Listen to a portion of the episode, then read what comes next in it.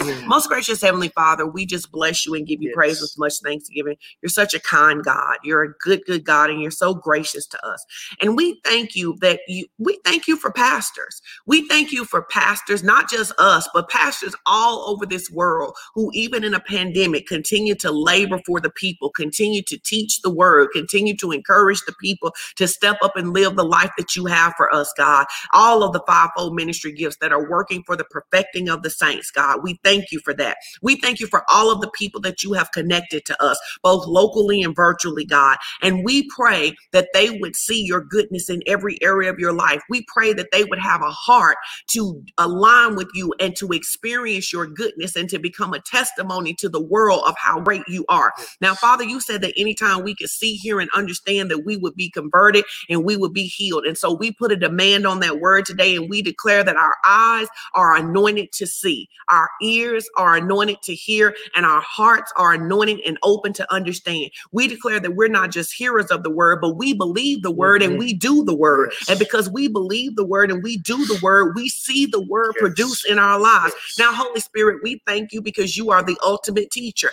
Lord, we ask right now, Holy Spirit, come and do what only you can do. Illuminate us, elevate us, help us to see what it is that you're saying to us so that we can live the life that you have called us to live and help us to be a testimony of the goodness of God to our all of the world. Now, we pray if anybody drops in on this broadcast or they're watching today and they, they don't know you, that they will be compelled by your love. They will be compelled by something that we say or do to come and get to know Jesus for themselves. And we thank you and we believe for the testimonies in advance in Jesus' name. Amen. Now, you know what I'm about to say now. Somebody go get blessed today. Yes. It blessed means empowered to prosper. Somebody's to change their life today. Somebody's to step into a new level of authority and power and victory today. Somebody's going to get blessed today. And what all of y'all should be typing is, it is me. It is. It me. is me. If It it's is some me. blessing going on, if it's some increase going on, It's if it's me. some transformation going on, it is me. You have to be like the woman with the issue of blood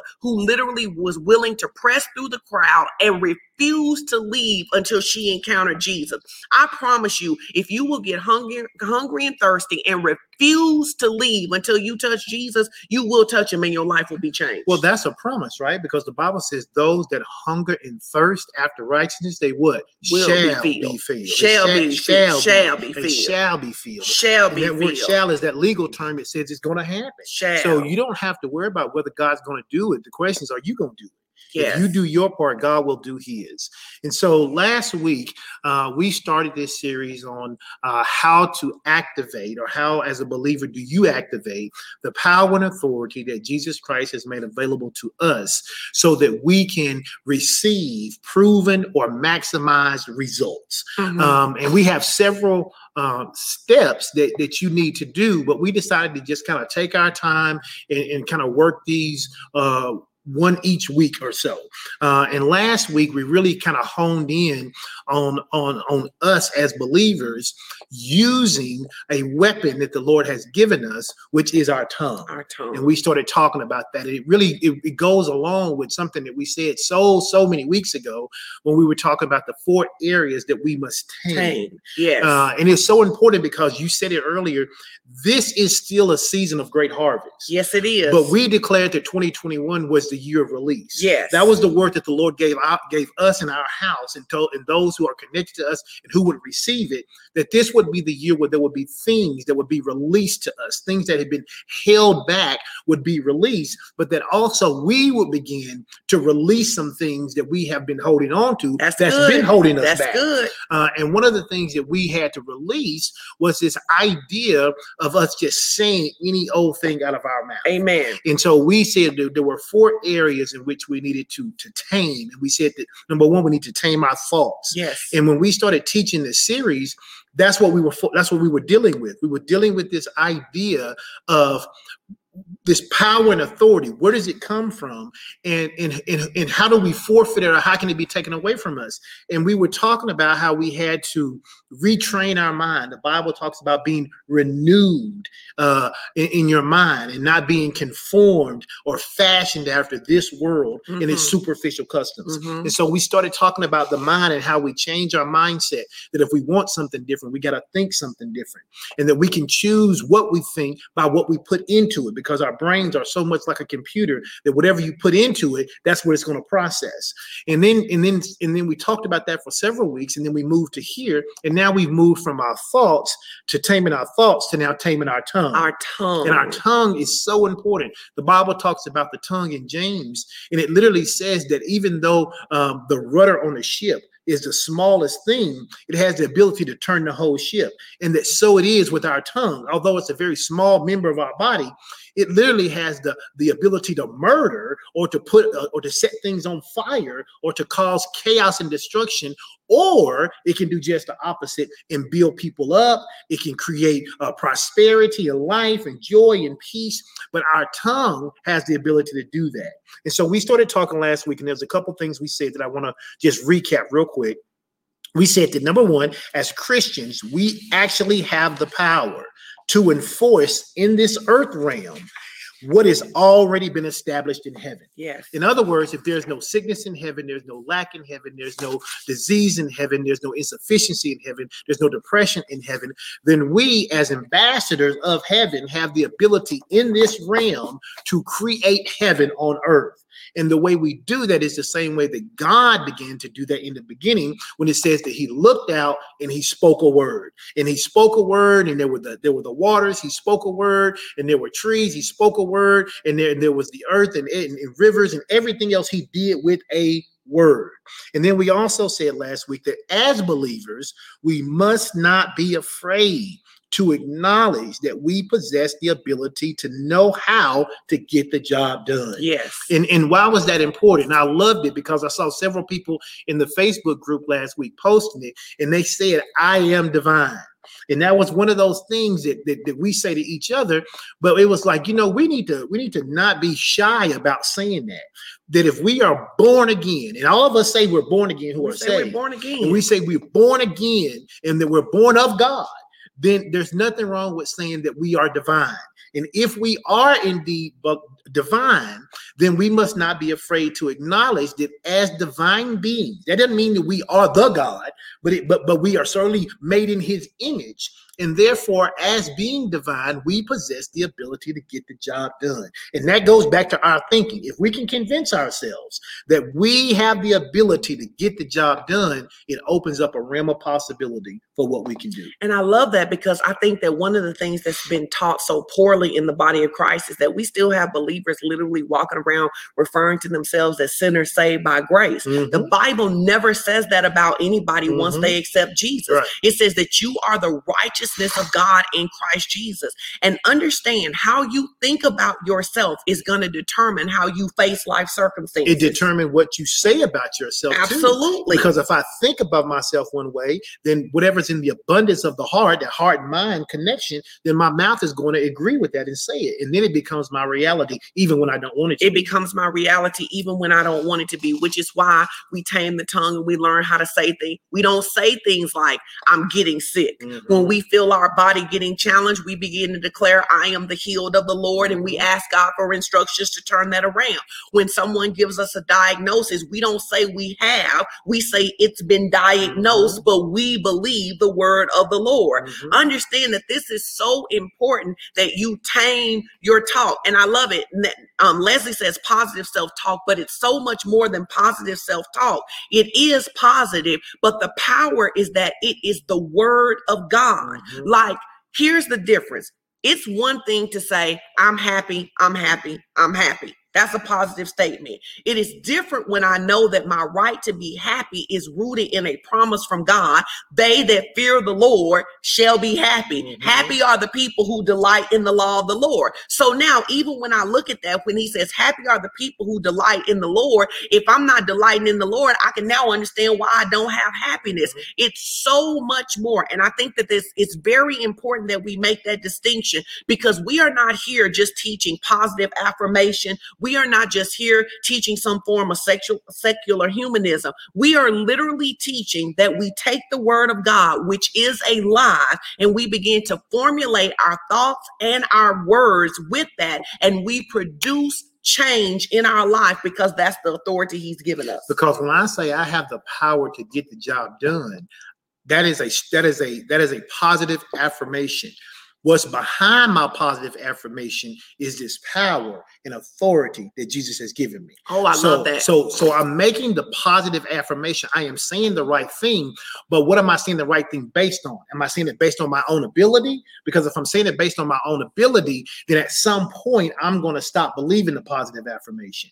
But if it's based on what God has said and I've put God in His right place, then no matter how it may seem, I could be. I could, it can seem like I'm getting beat up. It can seem like I'm getting knocked down. It can seem like everything is going wrong. But if what I'm believing is based on God's word, and I say I have the power to get the job done, it's not based on Edwin's ability. It's not based on Edwin's intellect. It's not based on Edwin's connections or network. It's not based on Edwin's skill. It is based on God. And in order for me not to get the job done, God would have to cease being God. Ooh, that's that is what gives me. That is that's what gives good. me my power. That is what gives me my energy. That is why I can keep going even when it seems like all of hell is against me because I have the power to get the job done because God said so.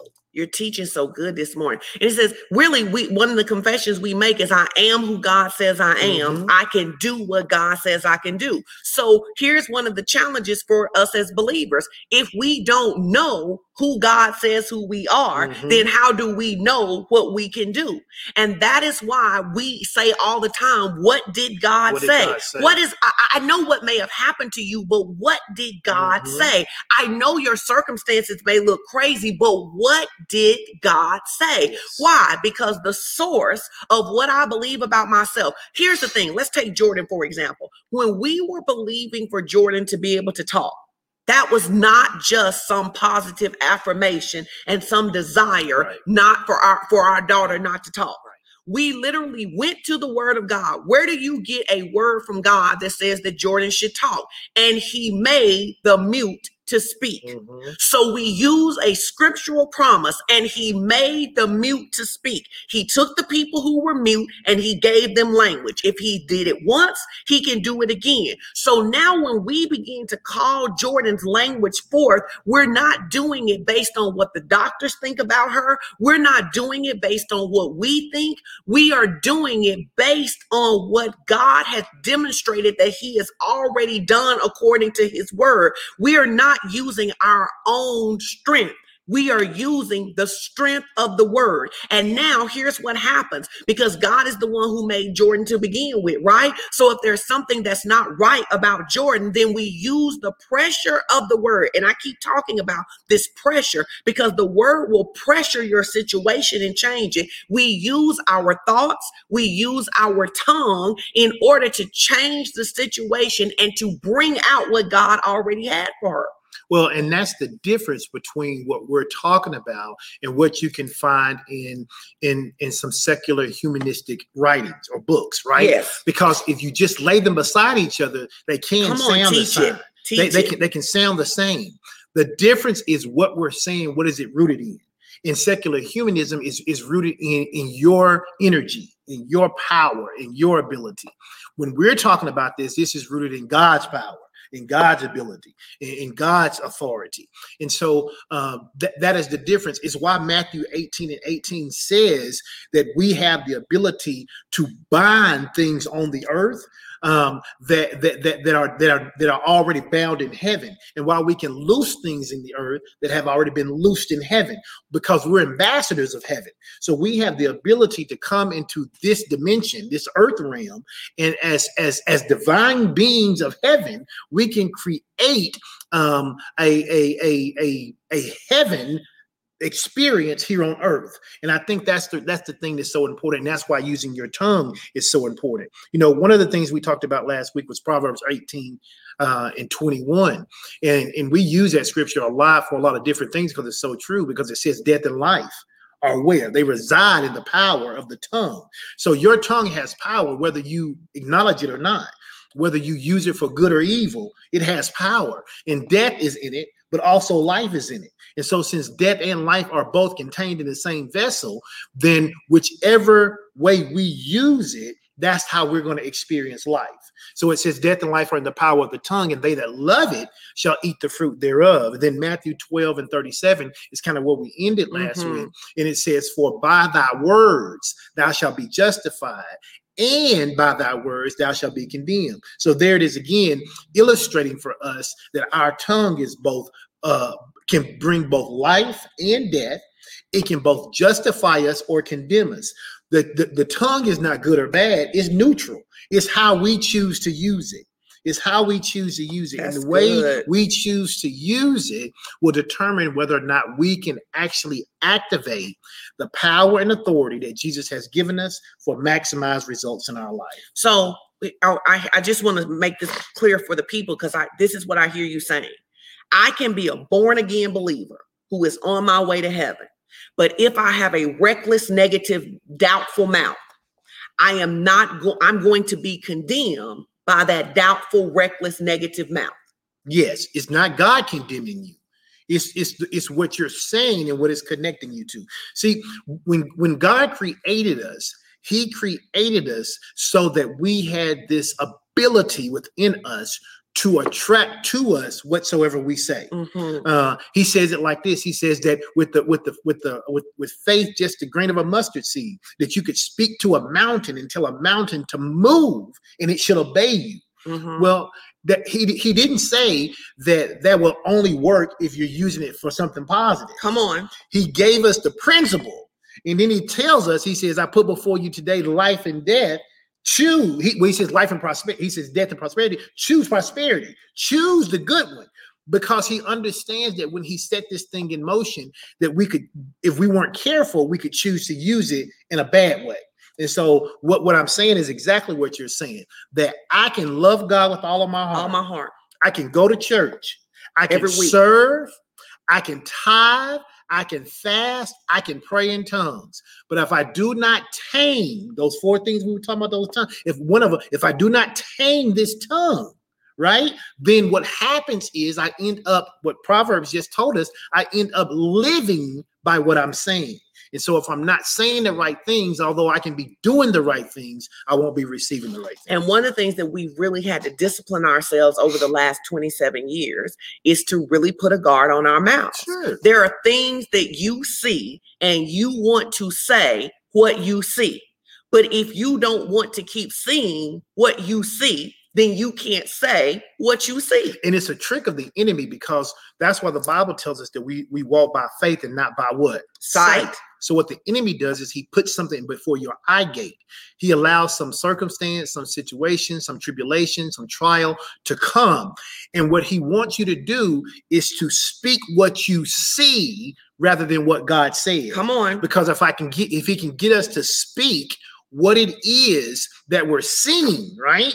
I'm seeing this situation. The doctor says I've been diagnosed with cancer. I've been diagnosed with uh, with diabetes. I've been diagnosed with with autism. Whatever it is, if I can agree with it and speak it, the more I speak it, the more I seek it. The more the more I see it. Yeah. And then it becomes a, a, a self-fulfilling prophecy. And I'm wondering why it is that all of these negative things are happening to me, but That's I keep so saying it because the enemy keeps dangling in front of my face. Yes. It's a trick of the enemy. It's why he says don't be ignorant of Satan's devices. That's he it's really what he tried to do with, with, with Adam and Eve. He tried to get them to see something that, that, that, that, that they didn't think they could see. He was like, hey, if you eat this, God tells you not to eat it because he knows that you be just like him. He was trying to put something before their eyes uh, to trick them into being something when they really didn't even realize they were already there. They were already there. And this is so beautiful. I love what Nitra said. They put a comment up a second ago. She said, My words are too powerful to be reckless. Yeah. I love, I want everybody to Yeah. put that in the confession, in the comments.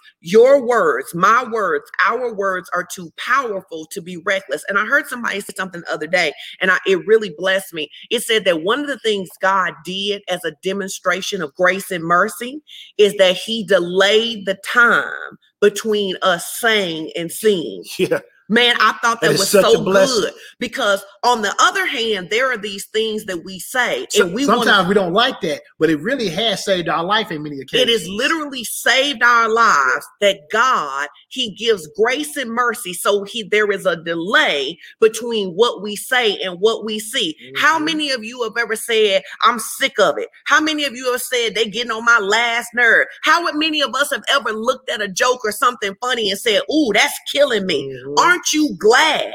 Aren't you glad that there is a delay and you don't get everything that you say? Yeah. And so what happens is God is so gracious and he's so merciful to us and he keeps teaching us. But here's the thing, this is what the Bible tells us. The Bible tells us this is good or bad. When the clouds get full, they're going to release rain, Mhm. right? So if we keep making this practice of saying negative things, I don't have no money, ain't no good men, um, I'm always getting sick, nothing works on good on my behalf. If I keep saying that stuff, eventually the cloud is going to get full and that's going to be my life, which is why we continue to say to you, your life today is the result of your most dominant thoughts Mhm. because your most dominant thoughts dictated your words. So, Mhm. how many of you just think we should stop and praise God? Even though there are some things you have wanted to come to pass faster, you wanted that money to show up faster, you wanted that relationship to show up faster, you wanted all of that stuff to show up faster. But aren't you glad that because of grace and mercy, that God is giving you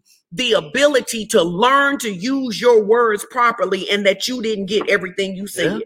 I am so glad I did not get Yeah. everything that I said.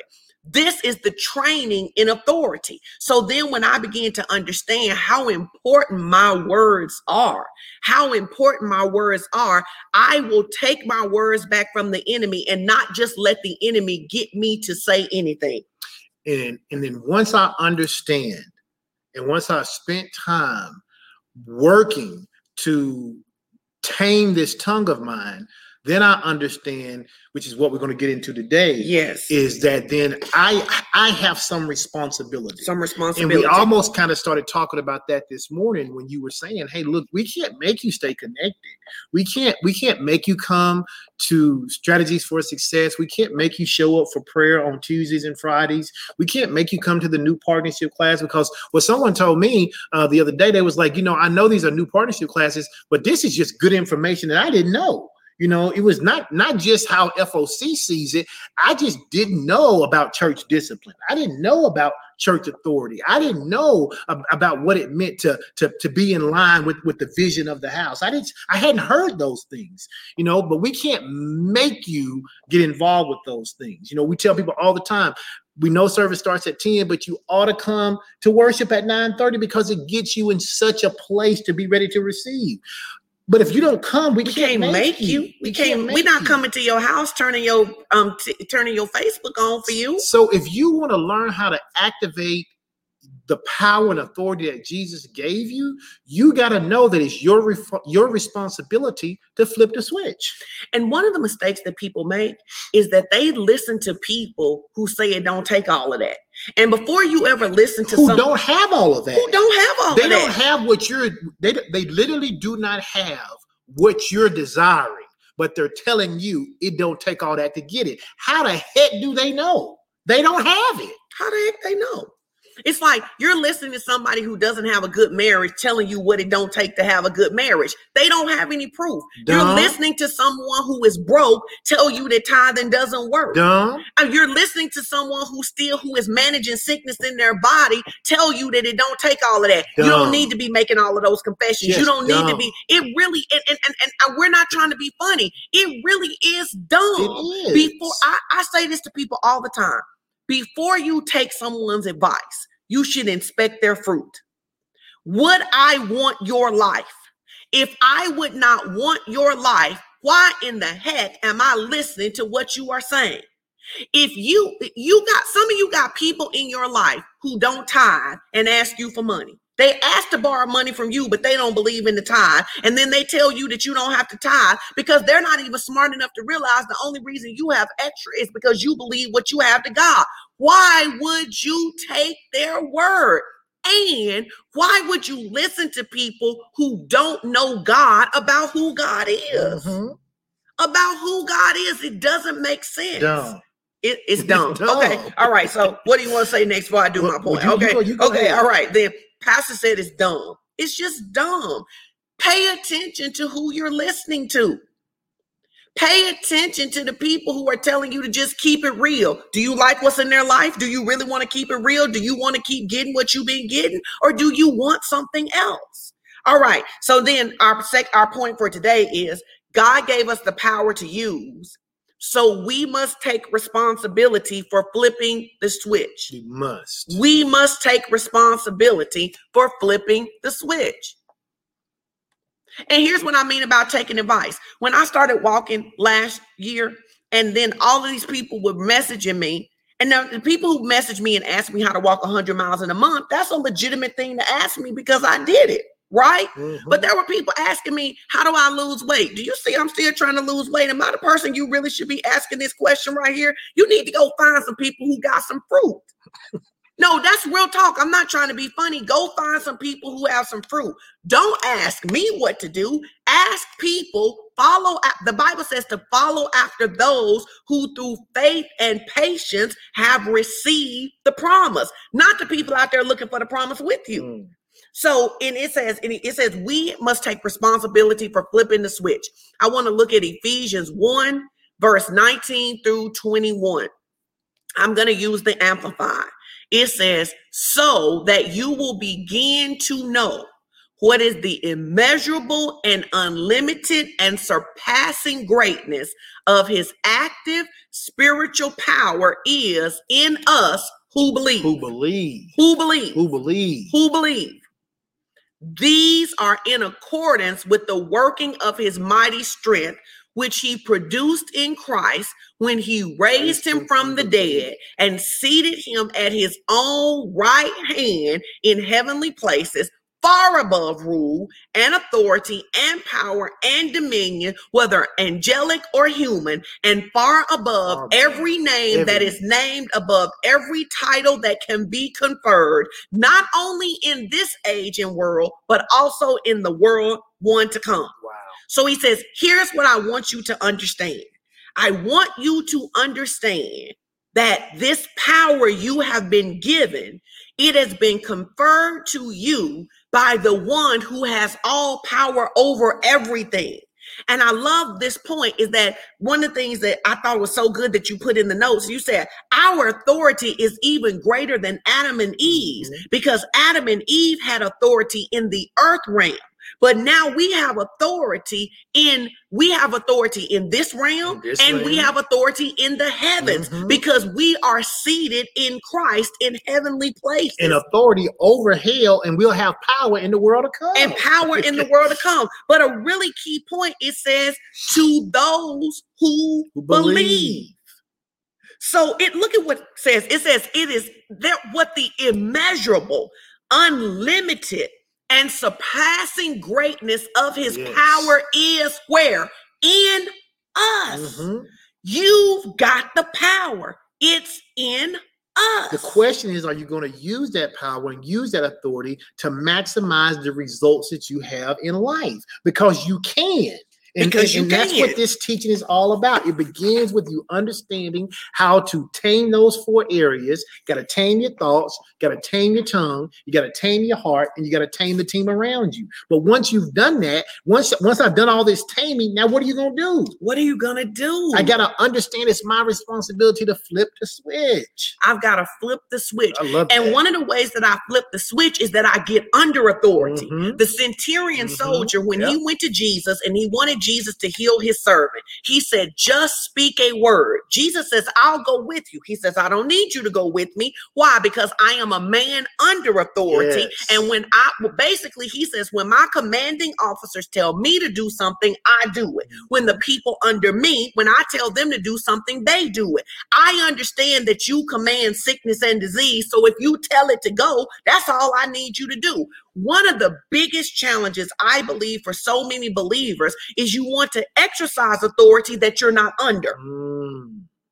So you want to say what you want to say, you want to do what you want to do, you want to move how you want to move, and then you expect hell to listen to you. Hell is not obligated to listen to you when you are not operating under the authority of Christ. Mm. That is why I want to know what is God saying about my life. Once I find out what God is saying about my life, then I want to get in alignment with that. Some of you are frustrated right now because you're trying to force God to do what he's never agreed to do. Mm. You're trying to force God. You think you can pray enough. You think you can sow enough. You think you can beg enough. And I want you to hear me. You might get it. That doesn't mean that it came from God. Mm. So if I want to maximize and turn this switch on, here's what I want to find out. I want to find out what is the will of God for my life. What is the will of God for my What life? is the will of God for my What life? is the will of God Then for once I life? know the will of God for my life, Mm. I confer no, longer, with, flesh and blood. Y'all ought to you ought to put that you ought to put that on your right. mirror in the bathroom. When, when I Once- have heard from God, I don't need to hear from another human. When I have heard from God, I don't need to hear from another human, not even myself. That's right. When I have heard the will of God for my life, I do not entertain anyone who says anything contradictory to what God has said. Yep. Once God told me Jordan was going to talk, I didn't give a freak who said she wasn't going right. to talk. Why? Because you ain't God. And I don't agree with what you said. In fact, let God be true and let you be the lie that you are. And if let you couldn't agree with that, you couldn't be a part of the team. and you could that's part, part of of taming your team. When God has told you something and you know that God has told you, there, there's what we call well meaning others. And you have to be careful that those well meaning others don't come in and plant seeds of doubt, fear, and unbelief into your heart. That's why you got to be taming your team. So we take, we, we, people knew, I don't know what they thought away from us, but when they was around us, they knew the only thing they could say was Jordan's gonna talk They better say it. because that's all they could say. That's all they could say anything else got you excommunicated from the team. And see, that's what some of y'all don't even realize. Y'all keep entertaining people who the enemy has sent to destroy your divine destiny. Mm. You keep taking counsel from people because here's the thing, and this is where I, I love when I talk to people. They say, they say, I'm just trying to be wise. Let me help you. There is no wisdom apart from God. Apart from God, there is So the none. moment God tells, I, I want you to hear this. If God tells you to move to California and your mama tell you not to move to California, your mama ain't operating in wisdom. God is operating in wisdom, and it's best that you obey God. Now, people don't like that. But that's why you got to make sure that I'll say that that's why you got to make sure that you're hearing from God. Because what a lot of people do is they filter what they want to do and put God's stamp on it. They be like, "Oh, this is what I want to do," so God said it. Now, just because you say God said it, don't mean God said it. So that's why when Well, I ask when I ask people, "What did God say?" The reason I'm asking that is I want to see if what you're saying is going to line up with His word. Because what God will never do is contradict His word. No, no, say that again. What God, God's will- never what- gonna do? What God is never going to do is contradict His word. So I say to people, "What did God say?" Not just to hear you tell me what He said. I'm listening to hear whether or not what it is that you're hearing lines up with God's character. Because if it doesn't line up with God's character, I'm not saying you didn't hear it. I'm saying it didn't come from God.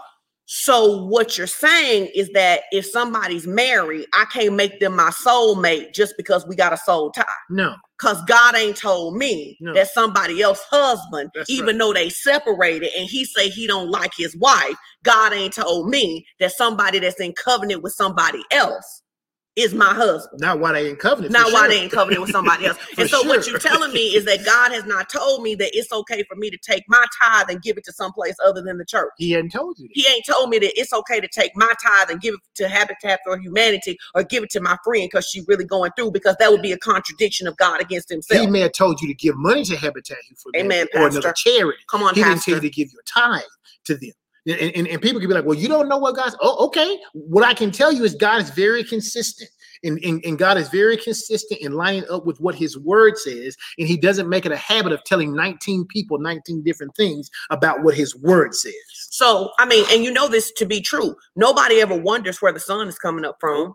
It ain't just floating. Nope. We don't just know sometimes it's coming up from the south, sometimes it's coming up from the north, sometimes it's coming up from the northeast. We can always count on what God is doing, right? And here's what happens is that when you don't know the word, you can't discern between your own desires. Now, this is a good time to put this in right here. There are actually three destinies you can live, and it's important for you to understand. One of them is prophetic destiny. It's what God created for you in the beginning before the foundation, before he put you in your mother's womb. The other one is flesh destiny. Flesh destiny is the thing that I want. There's sometimes things that I want, but that's not what God wants for me, right? The problem with flesh destiny is that when I decide that I want what I want more than I want what God wants for me, I'm automatically going to attach myself to demonic destiny. Demonic destiny, which is this point in John 10 and 10, where the enemy comes to steal, kill, and destroy. So let me give you an example of how this works. It is the will of God for us to be tithers so that he can protect the 90%. percent Mhm.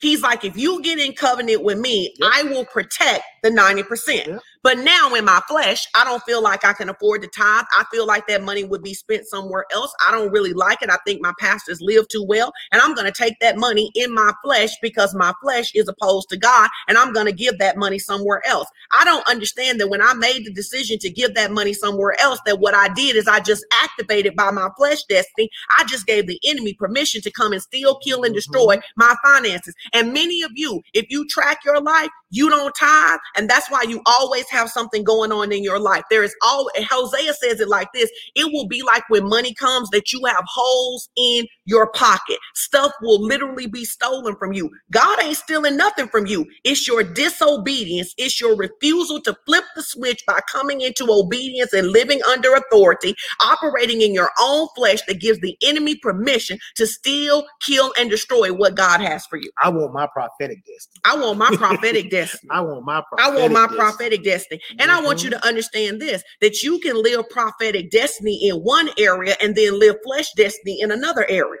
So you can be accepting your call to preach because that's what he told you to do and still be in covenant relationships that he told you not to be in. And here's the problem with people who attend church and consider themselves to be believers who don't understand the difference in these destinies. Because what they will do is they will have a desire, a fleshly desire for Come on.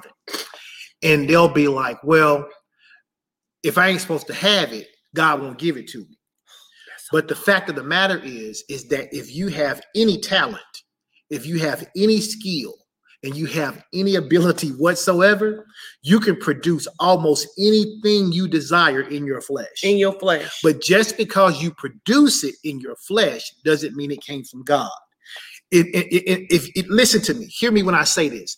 If you are, if you have any semblance of intelligence, if you have any hustle in you at all, if you have anything about you that that's a go-getter, if you I call it gumption, if you got any gumption whatsoever, you can go out into this world and make some stuff happen. But just because you go out there in the world and make it happen doesn't mean it's from God. Because if I'm out there in the world, I literally I'm playing by a different set of rules. Because out there, I don't care who I step on. Out there, I'm not caring who I lie and cheat. Because the goal is to get to the top. The goal is to win. And if I've got any ability whatsoever, I can go out there and get that done. You understand what I'm saying? But just because I go out there and get it done doesn't mean it's from God. So I show up with the big house. I show up with the big car. I go on vacation. I got a big bank account with thousands and millions in it. That doesn't mean it came from God. And so you have to be careful when you're a believer that just because something got produced doesn't mean it was produced by heaven. What, what's your cash app? No, no, because you preaching up in here. It's and, true. and And, I people don't believers no, say no, it all the time. It's like it's like, well, well, you know, if the Lord didn't want me to to to have this job, then I wouldn't have got the job. Listen, if you can interview, if You you, can if, get a if you know what you're talking about, somebody will give you a job. It, that doesn't mean that's the job that there have been. I, you know this. There have been times I interviewed for jobs. I got the offer and wanted to take the job. And God's like, that's not your job. You know that's not your job. Listen, I'll be honest with you. I've been disobedient at times to to continue through the interview process, right? Being like, and I'm talking from experience, being like, well, if, well, if God don't want me to have it, he just he just won't let me them offer me the job. Then they offer me the job. The pay is right, the days, the the the the, the, benefits and stuff is right. But God says that's not your job. Don't touch. Now that. I got a decision to make. And I, and I tell you the, the perfect the, the job that all that I use in my mind is, is is the job I applied for in Seattle. It, it was it was the, the See, I thought you was gonna say Harlem. no the job no, in the- Harlem. no the, the Seattle job was better than the Harlem job. The Seattle job was the right title, it was the right pay. The person who would have been my mentor is now one of the superintendents in one of the largest 100 school districts in the United States. That was going to be my direct report. It was it was everything. And the Lord said, dude, he didn't even say that's not your job. He said, don't take that job. Take that job. It's like, well, why not? it's everything is lined out. Why not? Why, why not take this job? This is what I've been praying for. This is what I've been preparing for. And he said, do not take that job. And you know what? I didn't take the job. Now, people would love to go, oh, you didn't take the job because so and so and so was going to happen. I don't know. I, didn't know. take the job, so I don't know what was going to happen. All I know is that I choose to obey God over whatever anything else looks like. Why? Because in your flesh, you can make stuff happen. It's easy to make stuff happen in your flesh. And it, and you can't walk in biblical kingdom You authority can't. when you are undisciplined you can't. and you don't know the difference between your flesh. Listen, just because it's good yes. don't mean it's God. Yes. Just because it, I, I, I want to give y'all a good example that's biblical. Jesus, when the when Jesus began to perform miracles, the people wanted to make him their leader. They wanted him to overthrow the Roman government. He had the power to do it. He had the strength to do it. He had the wisdom to do it. But his assignment was the cross. And one of the challenges for believers is that you believe because you want something, God gotta want that for you too. Mm. All of the promises of Mm. God are yes and amen. So if he say no, it's not yours. The promises of who? Of God. Of God. So the promises God, God made, not the ones we formulated. not the ones we with. formulate. Right. They wanted Jesus to step out of his divine destiny Mhm. in order to get into a flesh Mm-hmm. destiny, which would have ultimately tied him to a demonic destiny, which would have meant that you and I didn't have the ability to be saved by grace. But Jesus said, No, I know what the Father told me to do, and I'm going to do my assignment. Listen, one of the surest things I ever heard as a 22 year old woman was to marry you. Mhm. There literally were people who came to our wedding and bet that Yeah. we wouldn't make it six months. We knew each other six months and 13 days from the time we met to the time we got married. But one thing I have always been sure of, even when I couldn't stand your tail, I was sure that the Lord told me that you was my husband. Mhm. The problem for many people, we will ask people this when they're getting ready to get married. Did God say that's your spouse? I love them. They're smart. We're compatible. Um, our enneagrams match. Um, we have com- compatible goals. Did God say? And let me tell you why you need to know what God said. Because there's going to come a pressure point in your life. Mm. There's going to come an opportunity to walk away from the promise. Mhm. There's going to come some temptations, some trials, and some tribulations. It is in that moment. It ain't in the good moments when things was going good for us. Mhm. It was in pressure that I needed to be sure that I knew that I knew that I knew that I had heard from God that we were supposed to be in covenant together. Many of you trying to hold on to friends. God ain't never told you they was your friend. You trying to hold on to relationships, jobs, cities, churches. God ain't never told you to have any of that, but you want it so bad. And listen, let me tell you something. Let me tell you something. God will step back and give you the thing you want so Mm, bad. Ask mm. Israel. Mm. Mm. Israel kept begging for a king. Mhm. God kept telling him, You do not want a king. If you get a king, they're going to oppress you. They're going to tax you. They're going to do, no, we want a king. We want a king because everybody else got a king. We want a king because we got, ki-" he said, All right, okay, you want a king. And they got Saul.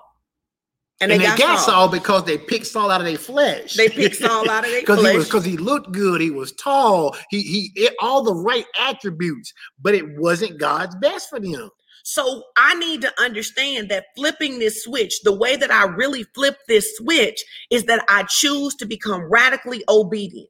And I like what Dexter what Dexter said. He said we don't always know what we avoided when we obey God, But by but faith, by faith we are sure that what obedience was the right option, and that's what I was trying to express. Yes. I don't know what I avoided by going out to Seattle, or when I didn't take the job in Harlem. I don't know what I what I what I avoided. What I know is on the East Coast and the West Coast. He said, "Don't take those two jobs." I don't know what I avoided. What I do know is that it was the best option. and I love that. I love that. It's like we obe- put this in the comments. Say obedience is always the best option. Obedience. Obedience Always is the always option. the best option. That's And they're gonna and you need to understand That's this, which is why you need to mature. Yep. When you you need to understand that they're gonna be that's some- why you need to mature. This is why you need to mature and you need to grow up. There are going to be some times that God is gonna tell you no, and He's not gonna tell you He's why. not gonna tell you why. He's not gonna tell you why. He's not gonna have a committee meeting with you. He What- is not. and he's not obligated he to tell obligated you to why. because you ain't going to the cross and, for and- him. and that's and that's the thing that we have to understand. We are not obligated to demand of God to tell us why we can't do something. You know, and the same thing, and, and not that we do it to dominate our children, but if you tell your kid, hey, don't run in the street, and they say, and, and they don't need to know why, don't run in the street. Now, I can explain to you later, but at the moment, do what I told you to do. And that's what we need to mature to the point of doing. We need when to God mature. says something, do what he told We're gonna to do what God told us to do. This is so important. Why? Obedience is always because obedience is going to close the door to the enemy stealing, killing, and destroying for me. I'm gonna use a testimony that it's an old testimony. is one of my sorors. Years ago, when we were back in the recession of 2000, 2007, 8, whatever, during that period of time, right? She was working at a company, and that company made tile, like tile that goes on the floor. She was hired for something totally different. Something happened in the job and they needed someone to learn how to run the tile machine. It was this oh, computer operated thing, right? It wasn't her background, it wasn't her work, but the person, it was only one person in the company who did it. And um and he wanted her to learn how to do it. She didn't want to learn how to do it, but God kept telling her to learn how to do it. That guy ended up leaving the company, taking a better job. The recession came and her entire department got laid off. Yep. They kept her because she was the only, Only one who could run that machine. Yep. Understand, there are things that God is going to tell you to do today. Things about how to raise your kids, things about Yep. where to live, things about where you need to go to church, things about how you need to spend your money. And in the beginning, He's not always going to be giving you a bunch of details about why. Because let me tell you something else that no one wants to talk about. God doesn't give details until people become friends. Mm. The Bible says that Abraham was a friend of God, which is why Abraham could talk to him about not destroying Sodom and Gomorrah. In the beginning, God is looking for children who can follow instructions, children who become servants, servants who grow up into sonship, and then sons start having conversations. There are things that we discuss with our kids now we didn't discuss when they were three. Right. There are things we explain now we didn't explain when they were three. So when I began to, oh, I love what Chris said. I love, here's the mark of maturity. When I stop, I know I'm maturing when I stop throwing fits about when God says no. Mhm. When I so trust that God loves me more than I love myself, when God knows Yep. my destiny better than I know my own destiny, and I am willing to surrender to his position and do it his way, then that is the place where I'm really growing up and I'm ready to use some authority. So we talk about being metacognitive, right? Yes. And we know that being metacognitive means to think about your thinking. yes. Think about this. You are throwing a fit because a person who loved you so much sent your elder brother to the cross to die for you. But now that he told you no, you believe that somehow he's out to get you. And as a result, you throw a fit and rebel against him. If you'll stop and think about that process for just a moment, you'd never throw another fit when You God never throw no. another fit. You never throw another fit. because you're throwing a fit at a person who loved you so much that when you were in sin, he was thinking about you and sending your elder brother Jesus to the cross to die for you so that you could come back home. But now that I tell you no, that Charles ain't the right one for you, that Susie ain't the right one for you, that this job ain't the right one for you, that going on this vacation at this time ain't the right timing for you, that spending money on this thing at this time is not the right time for you. Now you gonna throw a fit? You're going to forget about what I already did for you that was more than what you could ever do for yourself, and you're going to throw a fit. It's because you're not being metacognitive. It, it, and it's because you're immature. Because where do we see this with kids? When your kids are little, you can take your kids, you can get up. This is we gonna show our age. You take kids to Toys R Us, we go get a toy today. You take your kids to McDonald's, and then they want to go to the park, but you got something to do. And now they was like, "Ooh, thank you, mama. I'm so glad you took us to Toys R Us. Ooh, thank you, mama. I'm so glad that you took us to McDonald's. Now you want to go to the park, baby. I can't take you to the park right now. We need to go home. Uh, you never give me nothing that You I want. love me no you don't love me no more. Why I can't? Literally, that is how some of us act with God. Yep. That literally you're mad because God wouldn't, because God, not, not that God wouldn't let you, because that's the other thing. God will let you do whatever you want to do. So you're mad because God won't let you move to a city. You're mad because God don't want you to um to to do this thing right now, to date this person, to be in this situation. And you can always tell when you get offended with God because anytime you get offended with God, you start talking to God about all the stuff you done done for him. You start talk, you start saying stuff to God like this. Well, what's the point in being celibate all this time if I wasn't gonna have a husband by now? What's the time point in tithing all of this if I wasn't gonna be a millionaire by now? You can, if you're metacognitive, you can always discern your own immaturity. You Mhm. don't even need nobody to tell you. Somebody said in the comments, I don't know if it went away, but somebody said in the comments, they said that uh that God is love, so everything He tells us is is in love, even when it's no. Oh, I love that. even when it's no. I love that. Let's reiterate that God is love. Yep. So anything God tells us Oh, is was Dexter. There it is, is. is love. And and here's the manipulation that some of you have believed is that you believe that because God loves you, he should co-sign anything you want to do. Mm, You talk believe that it. any- you believe that Talk love about means it. you should date anybody you want to date. You should go anywhere you want to go. You should do anything you want to do. You should Mm. say anything you want to say. And then you say Mm. something that shows your immaturity. You say God knows my heart. Yes, he knows that your heart is stony. He knows that your heart is rebellious. And he knows that your heart doesn't trust his heart. Mm, That's what he knows by that. mm. That's what he knows by that. That's why we allow love doesn't guarantee That's a yes. Love only guarantees a yes to what he's already said about you. Mm, That's right. Love doesn't guarantee. Love, eh, yes. eh, eh, see, we should just grow up. Love, Mhm. love doesn't mean I gotta let my kid go over her friend house. Love That's not what love guarantee- That's right. In fact, I I may I, I can love you so much that the, we I get an unction from the Holy Spirit that you shouldn't go. I keep you from going. Why? Because I'm doing the same thing the Holy Spirit wants to do, which is to keep you safe. And let me tell you something. When we get to this point that we will listen to God on the front end, Mm, we will begin to sidestep the strat the strategies and the Mm. plans of the enemy to destroy us. John 10 and 10 says the thief comes to steal, kill, Mm, and and destroy. But there's a scripture we don't have in here. It says, when you are drawn away, mm. ever, hear me, please hear me, beloved. You are only ever drawn away By the by the lust lust of what? of your own What flesh. flesh? You are only ever drawn away by the lust of your own flesh. So understand the strategy of So the whatever enemy. draws you away, what I hear you saying is it was it was in you, It was in you. and the, and the enemy dangled it in front of your eyes to see if you would connect to it. But just because something's in you and he and he dangles something, it doesn't mean you have they to connect pulled it up. Yes. It says, but every man is tempted. God didn't tempt you. Mm.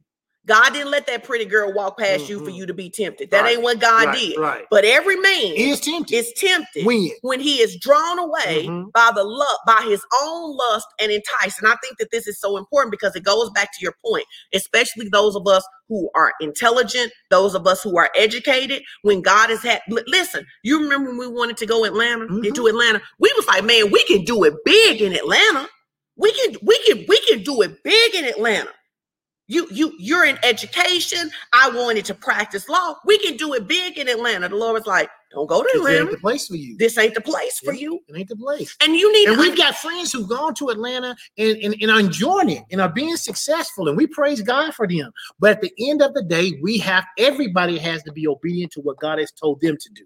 So that's why that's why you can't be comparing your life to somebody else. It's why you can't be begrudging the fact uh, when God tells you to do a certain thing that you have to do it, and you like, well, why other people don't have to do it? Because they don't have the same assignment. They ain't been called to the same thing. What we do know is that God loves us all, though. So whatever God tells you to do and whatever God tells me to do, He's only telling us to do those things because He loves both of because us. he loves us. And you know, I think about this when Caleb moved to Atlanta. Now, 20 years ago, the Lord told 20 something years ago, the Lord told us not to move to Atlanta. When Caleb went to Atlanta, listen, I was sad that my baby went. I was like, I'm gonna move to Atlanta. And I went to Atlanta to see him, and the Lord said to me, You still not gonna move to Atlanta. then Chase went to Atlanta. I was like, and then Tay went to Atlanta. I'm like, come on, God. He like, Atlanta is not the place for you. So you know what I decided to do in the pandemic? I just take Atlanta off the list. I go visit.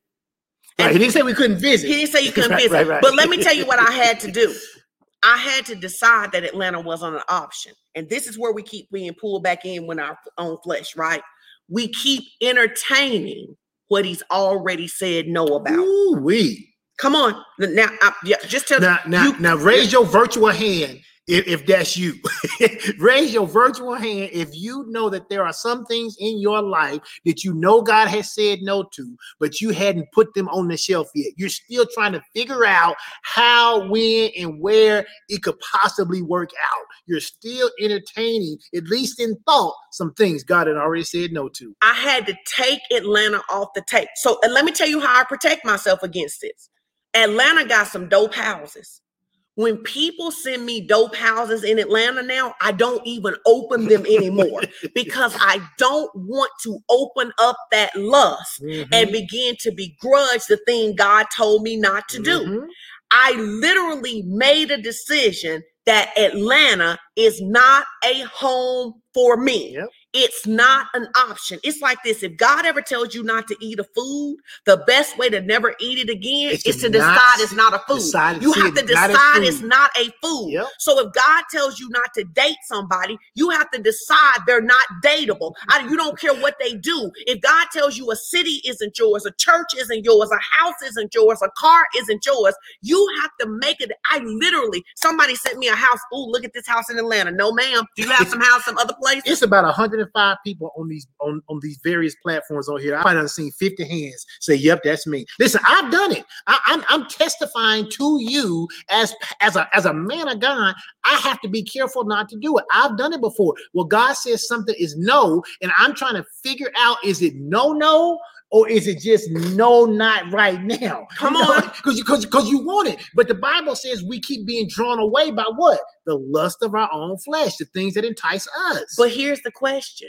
Why do we keep wanting if we really I can believe tell you why. Because we really don't always fundamentally, intellectually, in our hearts believe that God has what's best for us. Oh, hey, I want y'all to pull Joshua's statement up because I want to come back to that, but I need you to say that one more time because what's our telling you, fundamental issue? The, the, the truth of the matter is, we don't intellectually and fundamentally believe that God has what's best for us. We think something is being withheld from us because we can see it and we see how good it could be because all we're seeing is the positives. All we're seeing are the pros, none of the cons. And so, because we can see that, we start looking at it with our natural eyes and our limited ability. And when God says no, we're like, why would He keep that from me? I want that. Now go back. The issue in the garden was what? Yep. God said, "Don't touch He that." said you Now can have check it. everything He said you can have all of this stuff. What is the all the stuff God has told you to touch? But He told you not to touch this and thing where does right your here. focus lie? and your On the one focus goes to the one thing he told you not to Yep. touch.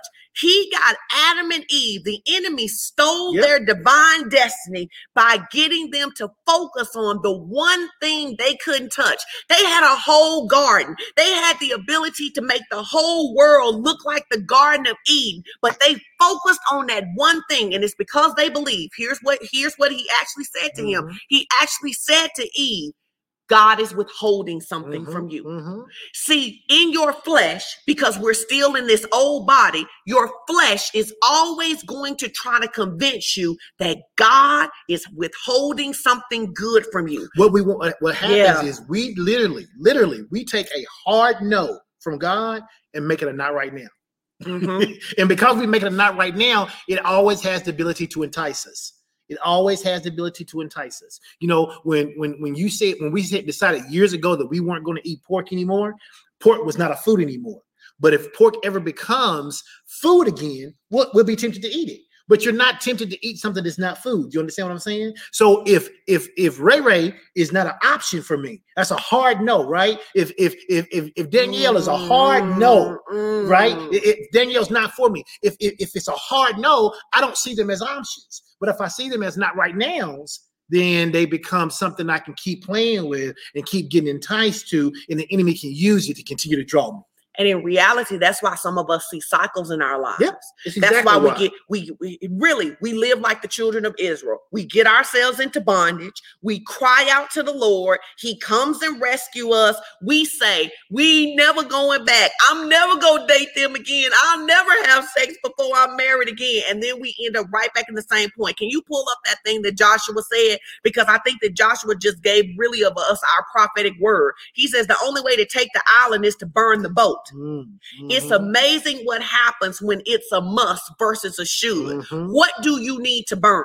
What island, what boat do you need to burn so you can take the island God has for you? And what needs to become a must in your life that has previously been a should? You should fast. You Mm, should pray. No, mm, I must.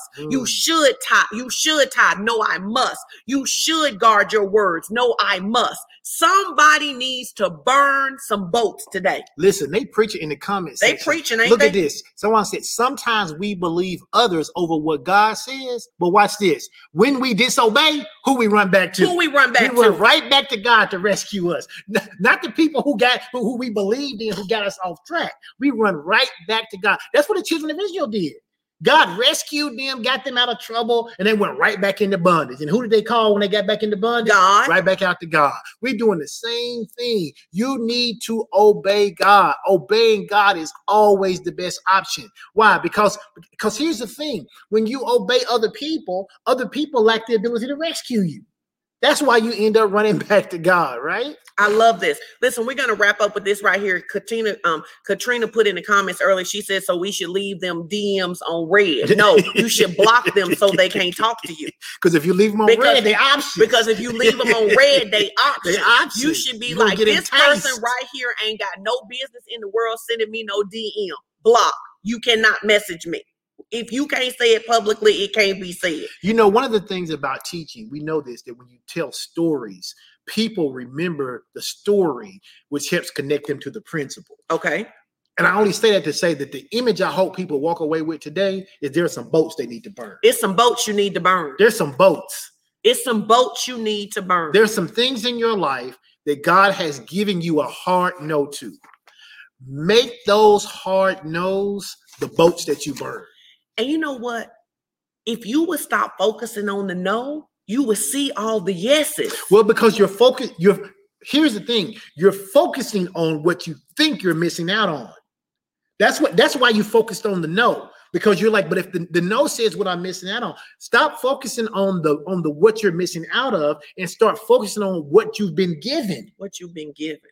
and what comes along. What you know, there are some benefits that come along when God says no. Amen. When God says no, there's some things you miss out on. Some heartache, some heartbreak, some financial loss, some emotional loss, losing a part of yourself. Those are those are the things you miss out on. You're trying to think of all the other things you miss out on. But when God says no, and we told our kids this, you know this when they were really, really small. We said the Holy Ghost or the Holy Spirit tells you things to do what? To keep you to safe. keep you safe. When God says no, it's to keep you safe. He is not a hard taskmaster. I love what Sharice just said. She said, burn the boat so the yachts can show up. Mm, mm, Burn the boat so the Mm. yachts can show up. yeah. God wants to do exceeding abundantly Tarshish- them above them Tarshish Tarshish ships. Them ships coming with With gold. gold. Man, burn the boat so the yacht can show up, so you can Mhm. experience the goodness that God has for you. Mhm. Close the door on some things today so you can open the door to the things God has for you because God is not a taker. Mhm. God is not out to get you. God is not trying to stop you from living your best life. In fact, your best life is his idea. Mhm. So if you want to walk in authority, what does this have to do with authority? I love what Chris said. They was just rescue boats anyway. You Mhm. don't need the rescue boat. You want the full yacht. You want to live the good life. Choose to obey God. Choose to obey. Choose to grow up. Yep.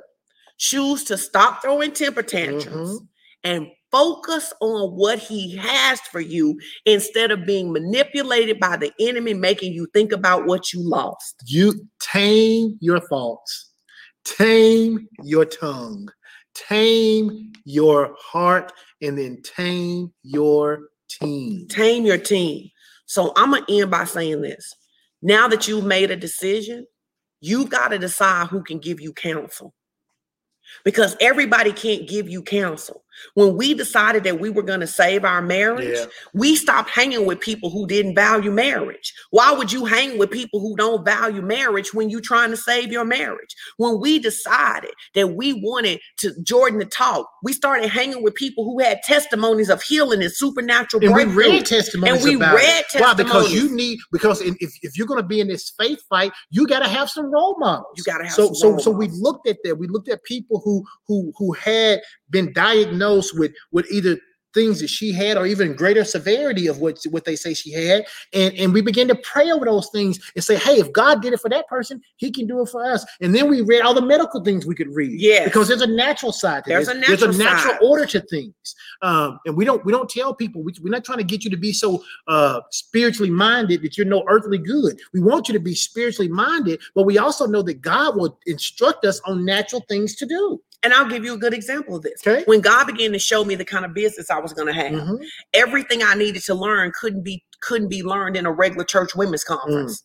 So there were times instead of going to a church women's conference, I had to go to a business conference. Mm. There were times I had to sit in rooms with people who didn't believe about Jesus the way that I did, but they understood marketing, they understood branding, they understood scaling, they understood some things that I didn't understand. That didn't mean I didn't love Jesus. it meant you had to learn how to eat the eat, eat, eat the what is it eat the hay and spit out the straw Eat or the- eat the straw and and spit out the the sticks, sticks, or whatever yes. it was And so many of you, there are things that God has told you to do. I use this as an example all the time. Listen, who wants a heart surgeon? Raise your hand if you're willing to take a heart surgeon who all they got from God is that they called to be a heart surgeon. But they didn't go to medical school. They, they don't have no degrees. They just over here believing they gonna be a heart surgeon. Which one of y'all is letting those people cut on your heart? Which one of those people is letting them people cut on your kids? Which one of them people is even letting them put a stethoscope on you and, and hear your heartbeat? Why? You not, because your expectation is that anybody who believes that they are called to be a heart surgeon should at least do what somebody who don't know God do, which is go to school, get trained so they can show up. i want anointed and educated Anointed and educated and skilled. Yeah. Anointed, educated, and Right, skilled. That's what. I want. So if you're telling me that you're supposed to be the CEO, your bookshelf ought to look different than somebody. But if you're telling me you want to be a, be- a good teacher, your your bookshelf ought to look different. Your conferences ought to look different. What you're exposing yourself ought to look different too. Just like we expect medical professionals to go and become proficient, the faith that says that we believe God has called us to do something is shown by our preparation. Mhm. We prepare for what God said. amen Amen. amen It's your opportunity to give. Yep. It's your opportunity to give. My goodness this was good to me i'm gonna go back and listen to this this was I'm, i can't wait to read the comments that y'all was preaching in the comments today Oh, I can't wait to. Shavandra said, Do you take the time to grieve and let it go? Here's what I will say. Since I have since I have come to know God and understood his love for me, I don't grieve the stuff my flesh wants. Yeah, and that's a good point. And I, I, But I—but I said I grew up to it. No, no, no. Yeah. It's a great question. It's a great response. It's 100% correct because we only grieve that which we've lost. Mm. When God says no, I don't see it as a loss. Mm. I see it as a gain. You're teaching your good teach No, today. I see it as a gain because if I see it as a gain, there's no reason to grieve. Because because what's wrong with you? no, I'm telling you, this is a really good message in terms of listen, I'm over here getting my life changed because the reality of it is I can think of some areas in my life where, you know, if I'm honest, uh, am, I have to ask myself, am I still entertaining some hard nose as not right nows, or maybe down the road, five years from now, or am I, or have I totally put them off the shelf? And it's not about moving somewhere, but just other things in my life. And it's like, okay, why would I even be asking myself those questions? Well, the reality is because I'm seeing not having it as a loss.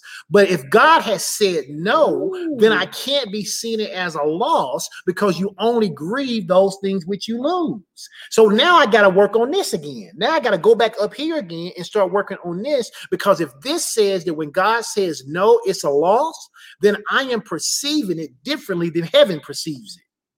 And so I got to change that. And so for me, it's good because I'm just like, okay, this is what you're going to work on this next couple of weeks. This is what you got to work on this mind.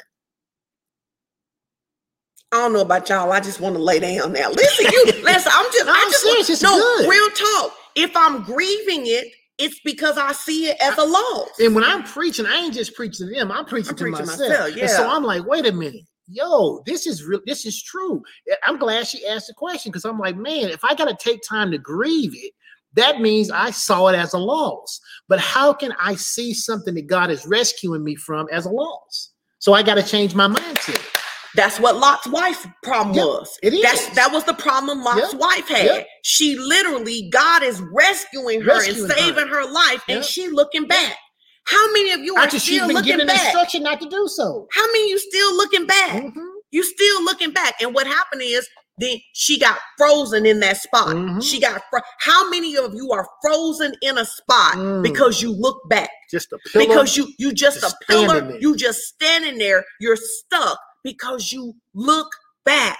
Stop. Burn the boat. Stop looking back. Take the hour. Before y'all go, put this in the comment section. Say God's no is never a loss. God's no. God's no is never a is loss. never a loss. It's never a loss. And if that, if nothing else, listen, there's so many nuggets in this. I, I can't wait to read the comments. I can't wait to go back and listen to this. This is going to be my work this week. I've got some work to do in my own life, and I ain't ashamed to admit it because the more work I do, the better I become. But I'm telling you, this is this this is this will set you free. If you'll listen to this, let this get in your heart. Don't think about other people. Just think about you. This will set you free. It'll set you. It'll change free. your life. And that's what we want for you guys. We I want you it. to be free. I love Man, it. this is blessed. It's a hundred of y'all. So I see a hundred people saying God's Man, no is never You ought to share this. You ought to watch this video. You ought to share this video. God's no is never a loss. And let me tell you this revelation I just had right here. I don't know the answer. I won't know till I get to heaven.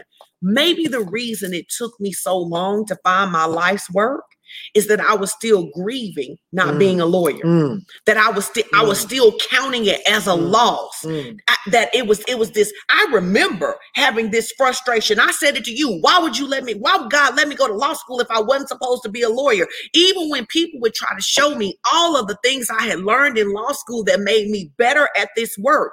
Maybe what happened for me is that because I took so much time grieving over what God had said no to, Mm-hmm. I could not see what he was giving me. And I got to tell you, so, 100. So, mm, so, on. so grieving, grieving over what God has said no to hinders your forward progress. Oh God!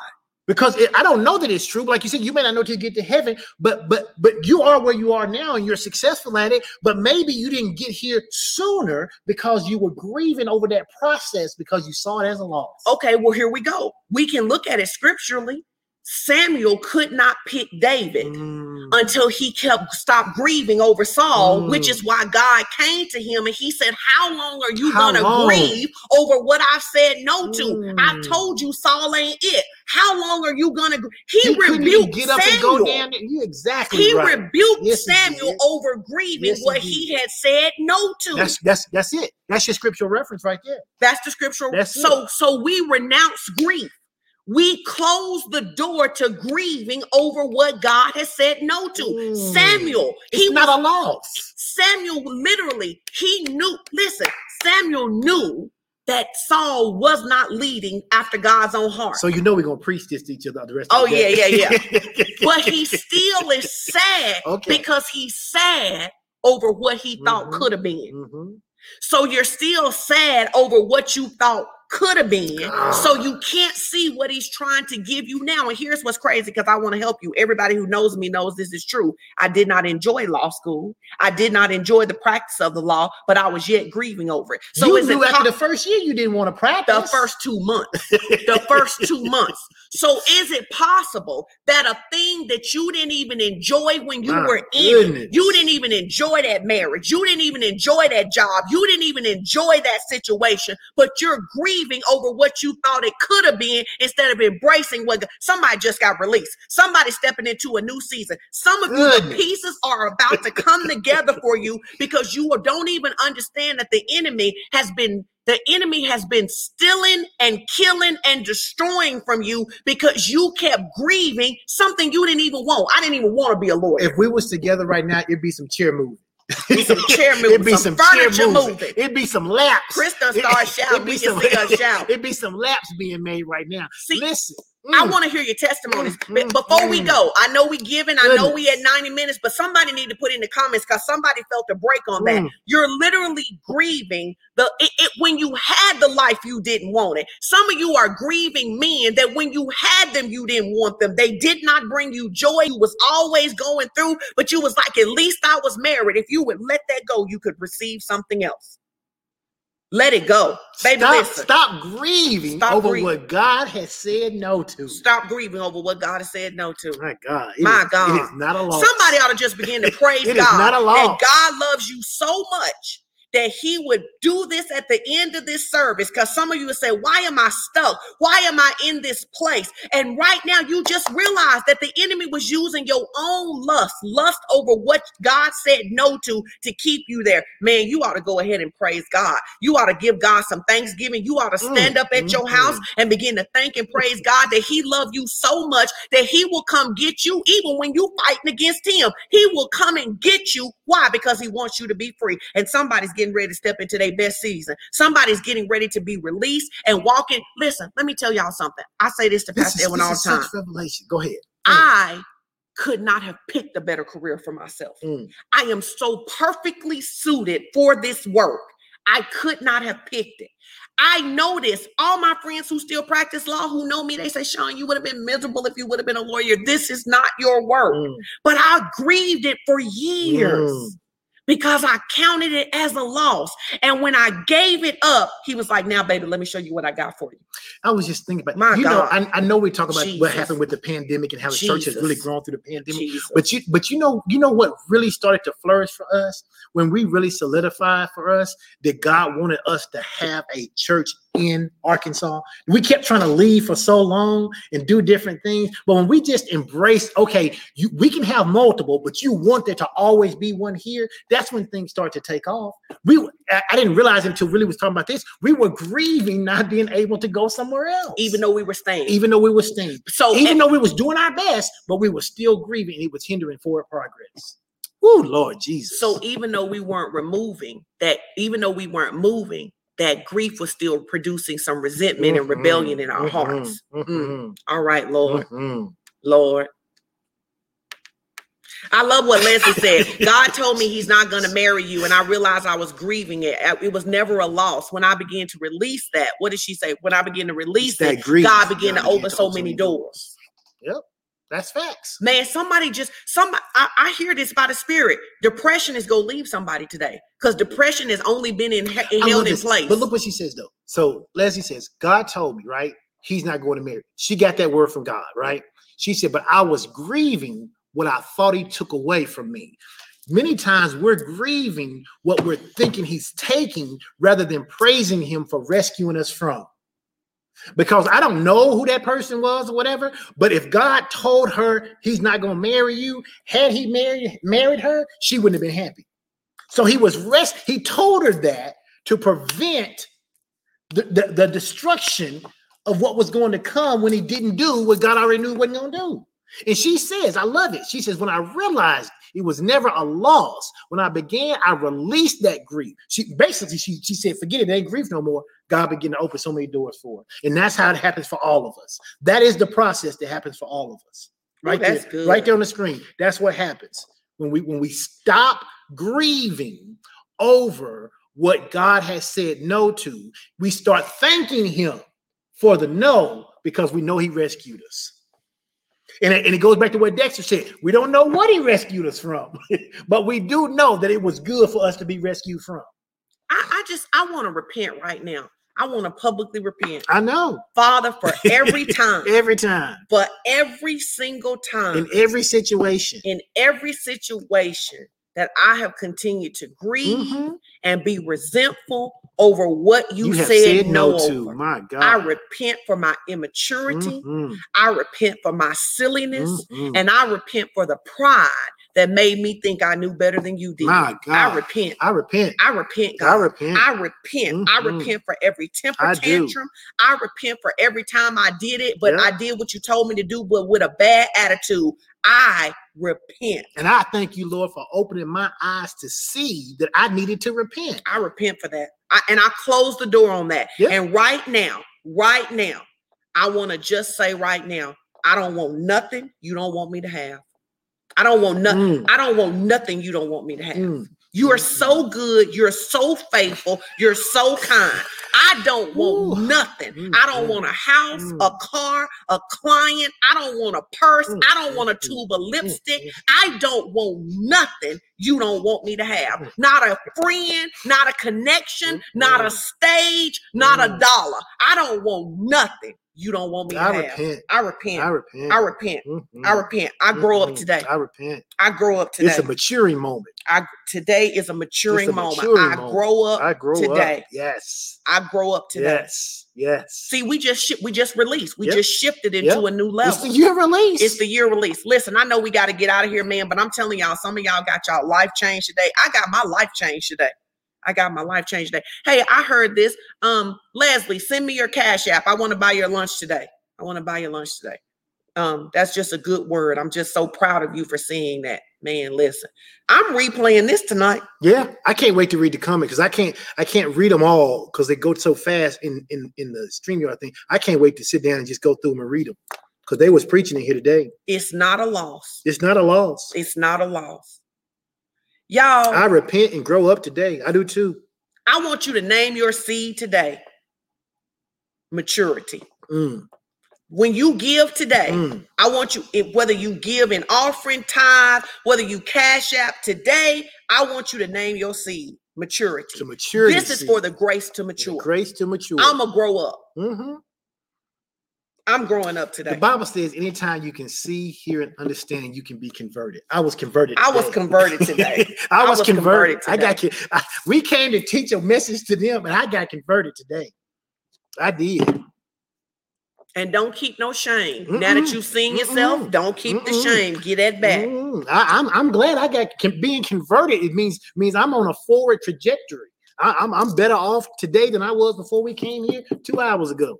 Praise God. Mhm. Pray. Oh, listen, we got to get out of here. You want to give your life to Jesus? You want to give your life back to Jesus? Let's go ahead and do that. You want to be a virtual partner? Let's go ahead and do that. So for anybody, because I don't know, I, I want to pray the prayer of salvation today. I'm just like, listen, let's What pray. a word! What a word! So if you want to accept Jesus today or you want to come back to the Lord today, I just want you to pray this. Father God, in the name of Jesus, I acknowledge that I need a savior. Mhm. And I believe that Jesus is my savior. Mhm. And today you can have my whole life. Mhm. Today, you can have my whole life. Holy Spirit, fill me. Fill me so that I can reflect the character of Christ and bring you glory with my life. I belong to Jesus. My whole life does. Amen. Glory to God. You want to be a covenant partner with us? Fill out the um, fill out the uh, form and let us know you want to be a covenant partner. A, a, um, a govern yourselves to all of the instructions and the classes we have this week. Show up.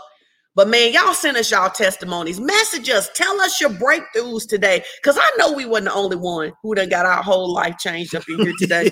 I got my was, whole life okay. whole life. I'm sure we were not, but if we even if we were, it's okay because I I needed that was good. I can't wait to go. There's a, there's about to be some recovery. hmm You really there's about to be some recovery. Well, it's, it's like be- it's like she said when she let the grief go, doors started to open. Mhm. For some of you, I am telling you, today is a day that's going to be a pivotal moment for you because you're going to I release. You are going it. to release any grief you've ever had over God saying no about any situation. And because you let it go, new doors, new opportunities are going to come to you. And you're going to see and receive this year of harvest and this year release in even a greater measure than you have since the beginning of the year. I love what Rosie Rogers said. She said she gonna send her offering when she get up off the floor. She said, but for, yeah, but I, for now she listen, I understand. I understand. Whoo, thank you, God. All right, we gotta let y'all go. We gotta let y'all go. Yeah, uh, because listen, we gonna because because we because we about to keep talking about this. Now we got Yeah. to go, but we gonna keep Yeah. talking about this, man. Gee, my God, man, you was teaching Oh, it's good. It's good Man, it's revelation. good. It's good revelation. All right, I guess we All right. go. All right. We love y'all. Have a good y'all. week. Bye bye. Bye. Jesus.